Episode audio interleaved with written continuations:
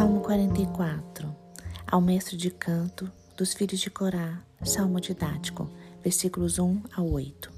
Ó Deus, nós ouvimos com os próprios ouvidos, nossos pais nos contaram o que fizeste outrora em seus dias.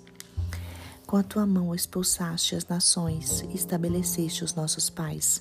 Afligiste os povos e ampliaste o território dos nossos pais.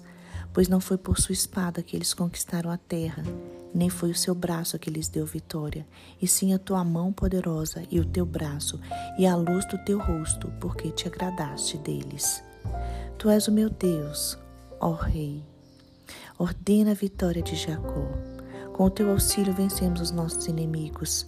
Em teu nome pisamos sobre os que se levantam contra nós. Não confio no meu arco, e não é a minha espada que me salva, pois tu nos salvaste dos nossos inimigos e cobriste de vergonha os que nos odeiam. Em Deus nos temos gloriado continuamente e para sempre louvaremos o teu nome. Irmãos, este salmo foi escrito pelos filhos de Corá.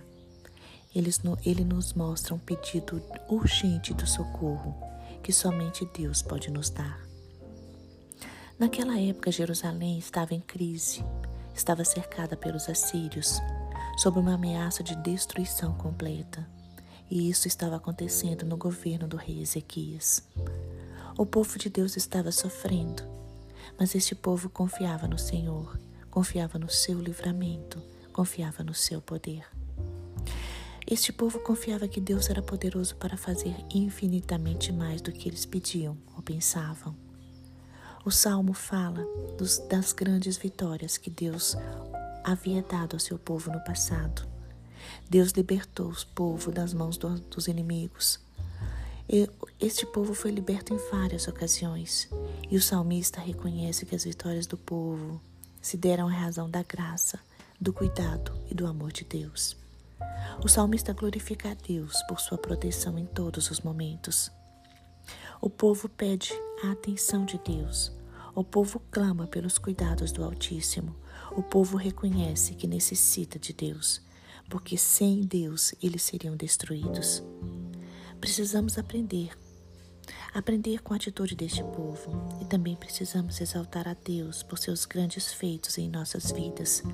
Deus tem cuidado de nós em todos os momentos, mas nós precisamos reconhecer que somos fracos e que sem a ajuda do Senhor e a proteção do Altíssimo nós seríamos aniquilados também. Irmãos, hoje precisamos nos voltar para Deus. Precisamos nos voltar para o poder do Altíssimo.